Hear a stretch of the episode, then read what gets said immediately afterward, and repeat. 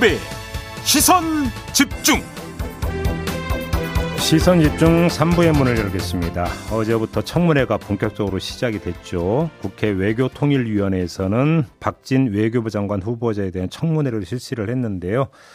아, 이 결과에 대한 입장도 궁금하고요. 이거 말고 다른 정치 현안에 대한 입장도 궁금해서 지금부터 여야 외교통일위원회 위원 차례로 연결해서 이야기 좀 나눠보겠습니다. 먼저 국민의힘의 김기현 의원 전화로 만나보겠습니다. 나와 계시죠? 네, 김기현입니다. 반갑습니다. 네, 안녕하세요. 의원님께는 이거부터 좀 여쭤봐야 될 것 같은데요. 법사위 충돌 과정에서 의원님께서 법사위원장석에 앉으신 바가 있지 않습니까? 충돌 과정에서는 아니고요. 네. 법사, 법사위가 안건 정해된 상태에서 안건조정위원회가 네. 네, 네. 그 저기 뭐 진행이 되었는데 그게 완전히 불법으로 날치기로 처리가 되었죠. 네, 네. 그다음에 법사위 전체가 다시 개회될 때까지 그 음. 공, 공백 시간이 있었어요. 알겠습니다. 먼저 전 넓게 그 봐서 음. 빈 위원장석이 빈, 빈 자리였기 때문에 음. 제가 잠시 뭐 다리도 아프고 앉아 있었는데 아. 그거 가지고 뭐 십 일 건다 그러던데 십 일 음. 걸려면 확실하게 해라. 음. 뭐 치사하게 뭐 이게 용두삼이 하지 말고 음. 차라리 제명을 시켜라. 저 그래 얘기하고 있습니다. 알겠습니다. 자, 근데 어제 이제 저희가 박홍근 그 민주당 원내대표 인터뷰를 했거든요. 네. 근데 이제 박홍근 원내대표는 의장석과 위원장석 점거는 국회법에서 윤리특위를 거치지 않고 바로 본회의에 직접 징계안을 부의하도록 되어 있는 즉시 의결 사안이다. 이렇게 강조를 했는데. 어떤 말씀 주시? 조금 전에 하신 말씀으로 가름하겠습니까? 아니 아닌데 할 말 좀. 예예예 예, 예. 강도질을 하고 있는 범행 현장에서 예.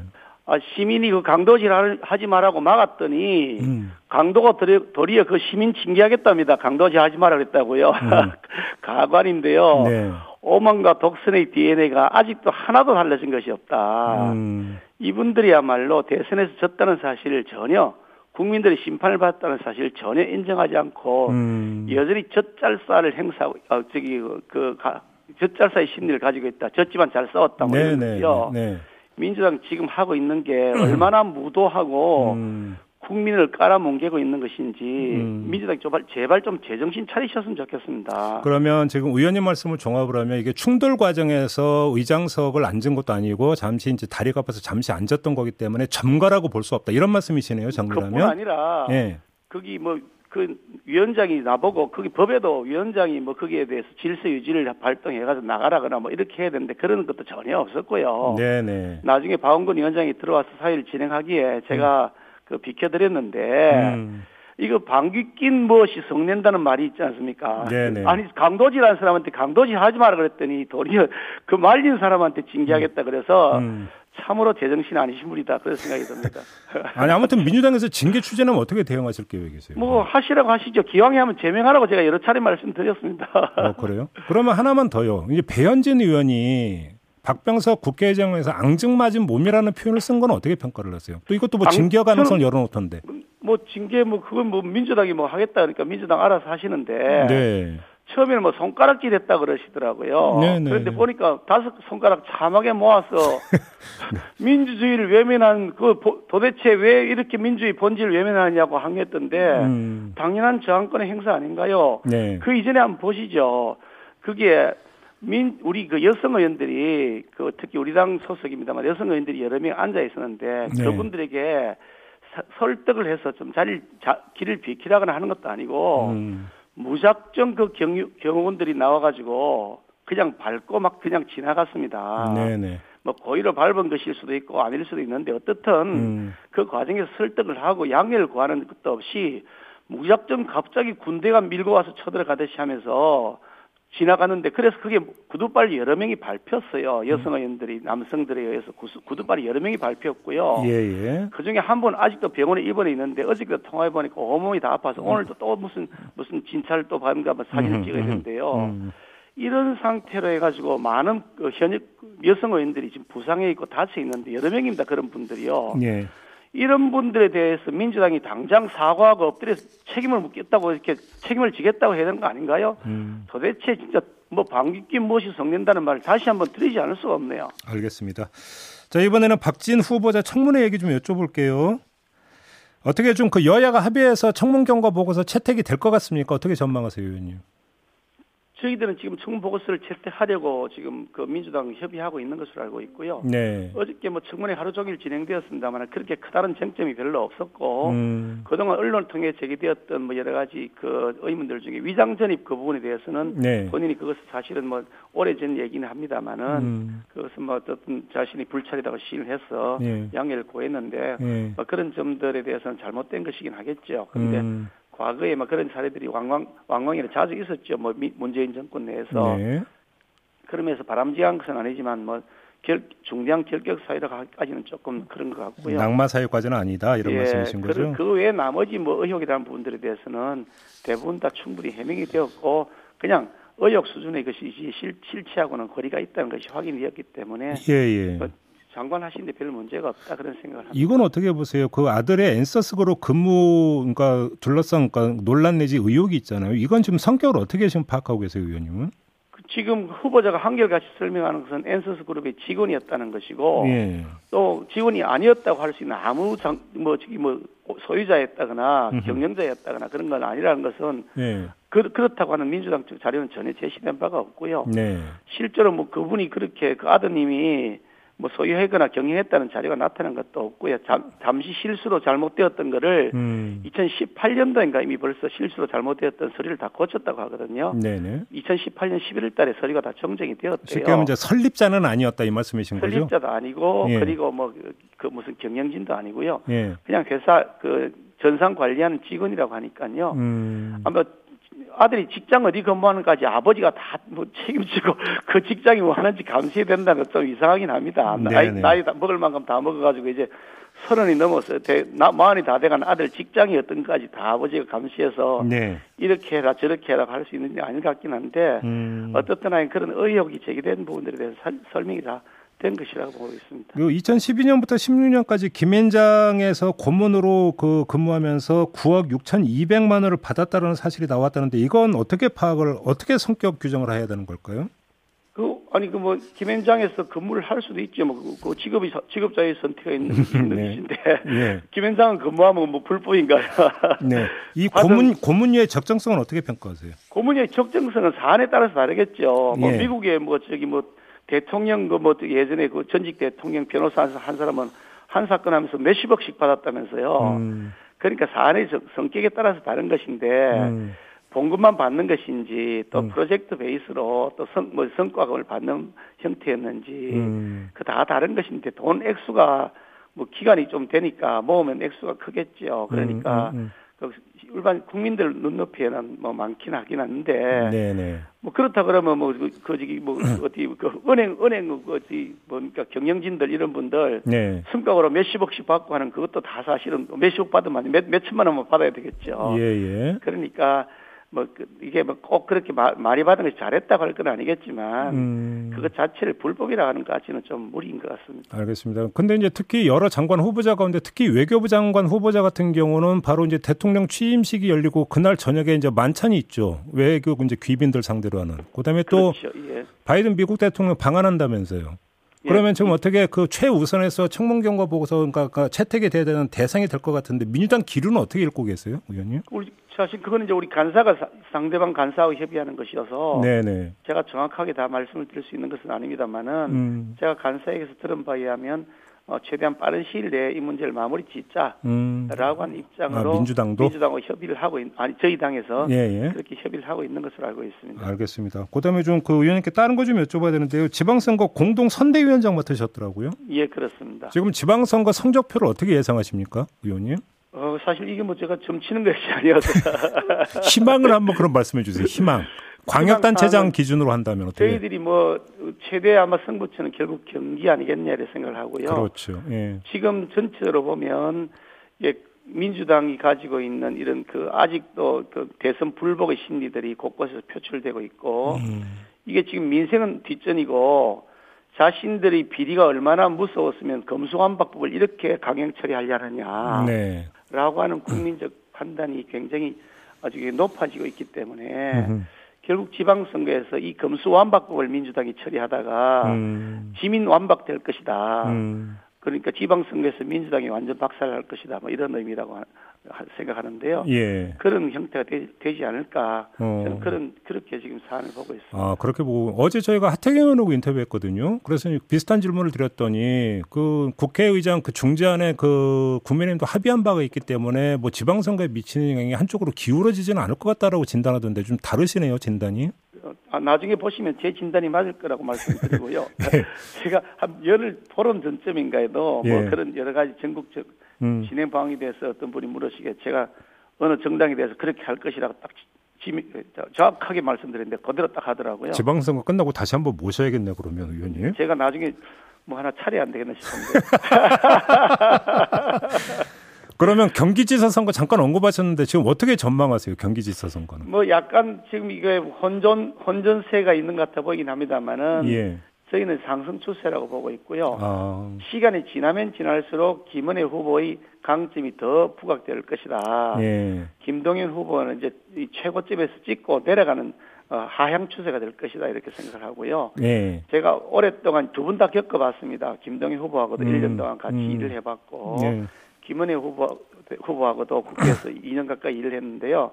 역시 실력이나 인품 면에서 김은혜 후보가 압도적으로 우세하다 저는 그렇게 판단합니다. 만약에 안철수 위원장이 분당갑에 출마하면 경기지사 선거하고 연동이 되지 않겠습니까? 그게 긍정적으로 영향을 미칠 거라고 보십니까? 뭐 글쎄 긍정적인 영향이 미칠 수도 있겠지만은 예. 저는 이게 어떤 생각하냐면 그 이게 안철수 그 대표 같으신 분 네. 이런 분들은 좀 큰 지도자로서 역할을 좀 해주시면 좋겠다. 오. 그러니까 우리 당의 지지를 좀 더 외연을 확장하고 예. 그리고 중도를 넓히기 위해서 예. 험지 같은 데 곳에서 나가서 출마해서 아. 이겨주시면 얼마나 좋겠느냐. 분당갑이 아니라?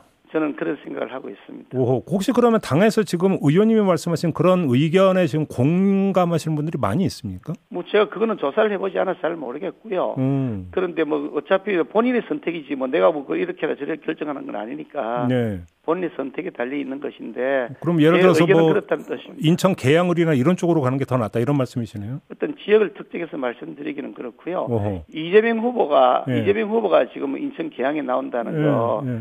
그거 바람직하지 않은 거하고 비슷한 거 아닌가 그런 생각을 합니다. 아, 결국은 저기 좀 험지에 나가서 오히려 이제 개척을 해야 되는데 안전한 곳으로 나가려고 하는 거 아니냐 이런 말씀이시네요, 취지가. 이재명 후보 같은 경우도 음.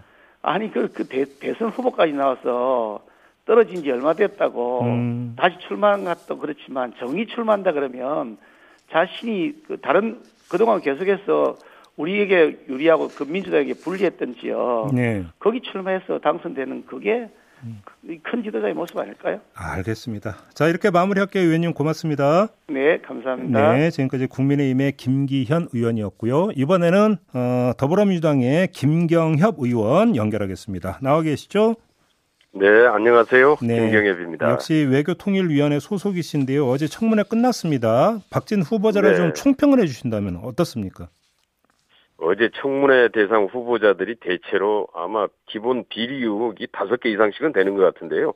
역시 네. 박진 후보자도 음. 보니까 비리 거의 만물상이었습니다. 음. 위장전입, 병역면제, 정관해우, 음. 로펌의 고액 고문료, 그다음에 기업의 거액 후원금, 허위 재산 신고, 뭐 네. 해외 이주법 위반까지 음. 정말 종류도 다양했고요. 네. 그런데 문제는 음, 이, 이런 의혹들에 대해서 제출해야 될 자료조차도 거부를 하고 음. 계속 거짓 해명하고 부실 해명으로 점철을 했는데 그냥 명백한 증거를 들이대도 그냥 막무가내로 부인을 하니까요. 네. 정말 참 어이없는 청문회였습니다. 그러면 어제 청문회 끝나고 난 다음에 그 민주당 의원들끼리 모여서 좀 입장 정리가 됐습니까?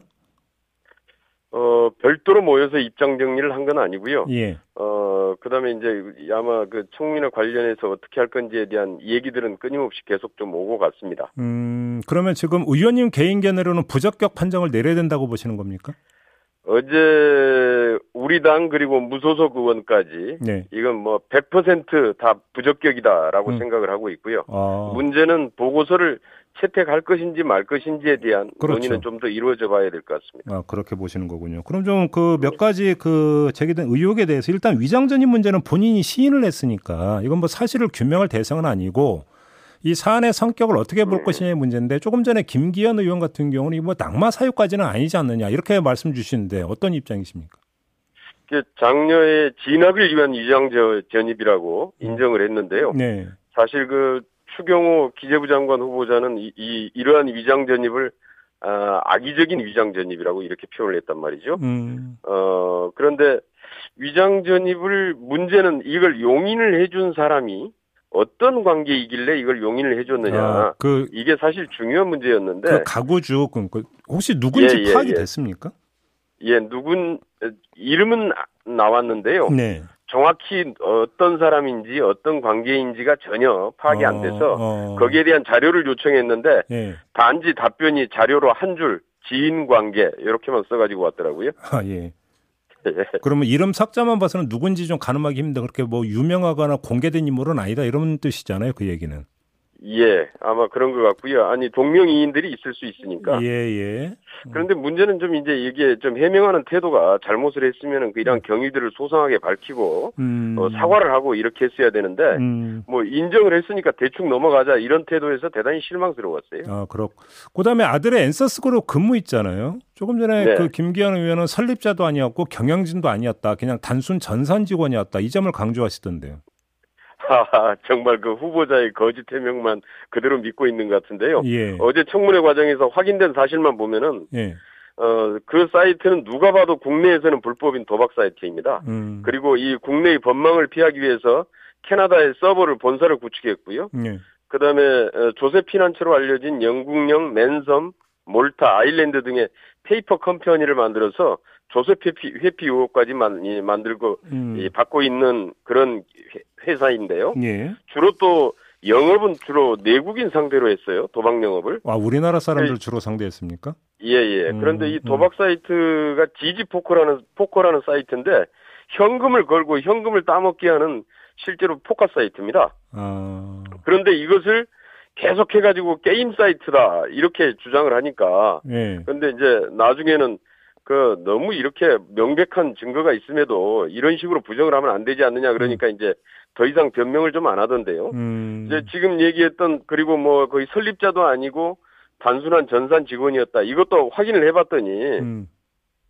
부사장으로 채용된 것도 확인이 됐고요. 어허. 그다음에 이 캐나다 당국에다가 회사 설립을 하면서 설립자로 이렇게 명기가 돼서 신고를 했어요. 서류상에. 음. 근데 설립자가 아니다 이렇게 주장을 하고 있는데 음. 있을 수가 없는 일이고요. 그다음에 지지포커 투자 설명서에도 핵심 인물로 소개가 되어 있고 네. 그렇습니다. 그래서 이걸로 봤을 때 실질적으로 공동 운영권자였고 어, 단지 전산관리 직원이라고 하는 것은 정말 이건 거짓 해명이다라는 게 어제까지 해서 밝혀졌는데요. 문제는 이게 이제 아들의 문제이긴 한데 그러니까 조금 전에 김기현 의원도 아니 아들의 취업 문제까지 아버지가 어떻게 다 할 수 있는 예, 건 아니지 않느냐. 아들의 문제이긴 한데 문제는 이 후보자의 거짓 해명이 더 큰 문제입니다. 아, 거짓 사실 이 과거에 음. 예 과거에 워터게이트 사건 거짓말하다 들통나서 닉슨 대통령도 사임했던 거 아닙니까? 예. 바로 이거 하나만 이렇게 거짓말을 하는 후보 음. 자체가 문제인 거고요. 네. 이거 하나만으로도 국무위원으로서의 부적격이다 이렇게 보고 있습니다. 김앤장 고문 그 경력은 어떻게 평가를 해야 되는 겁니까? 그것도 끝까지 자료를 내놓지 않다가 어제 이제 그 겨우 그 내놨더니 약 한 사 년 동안에 고액의 고문료로 여기도 역시 십억 약 십억 원 정도를 받았는데요. 그 전에 또 구십구 년도에도 어 했던 것은 또 아예 숨겼어요. 그런 어, 거는 어. 어 그리고 그 고문료의 내역이 뭐냐? 네. 그 고문료 뭐 어떤 일을 했기 때문에. 에, 그런, 그런 거액의 고문료를 받을 수 있었느냐라고 물어봐도 그 부분에 대해서는 대답도 하지 않고 자료도 제출하지 않았죠. 끝까지. 어, 어떤 일을 했는지는 지금 전혀 파악이 안 되고 있는 거고요. 예, 김은혜. 전혀 파악이 안 되고 있습니다.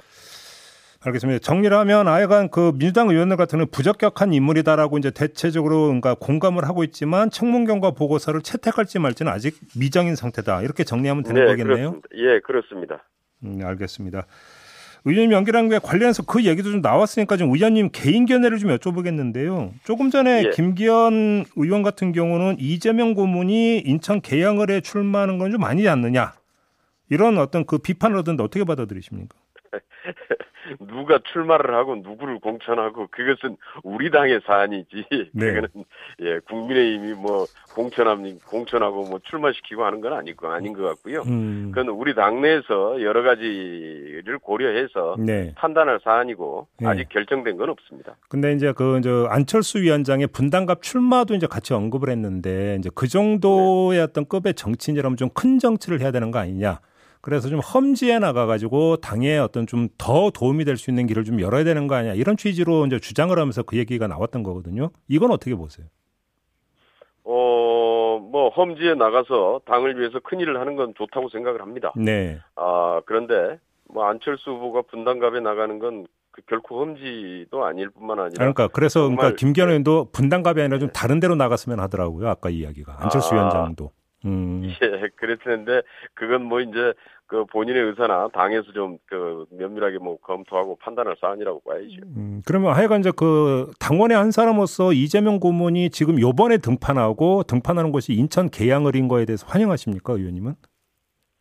필요에 따라서 예. 어, 이번 같은 경우에 이제 이 뭐 지방선거도 중요하지만은 사실 국회의원 보궐선거 또한 대단히 중요하기 때문에 네. 이 부분에서도 어, 최선으로 하여튼 승리할 수 있는 후보를 찾아야 되고요. 예. 그것을 위해서 필요하다면은 당을 위해서 어, 헌신할 것을 당이 요청할 수도 있다 이렇게 보고 있습니다. 아 그래요.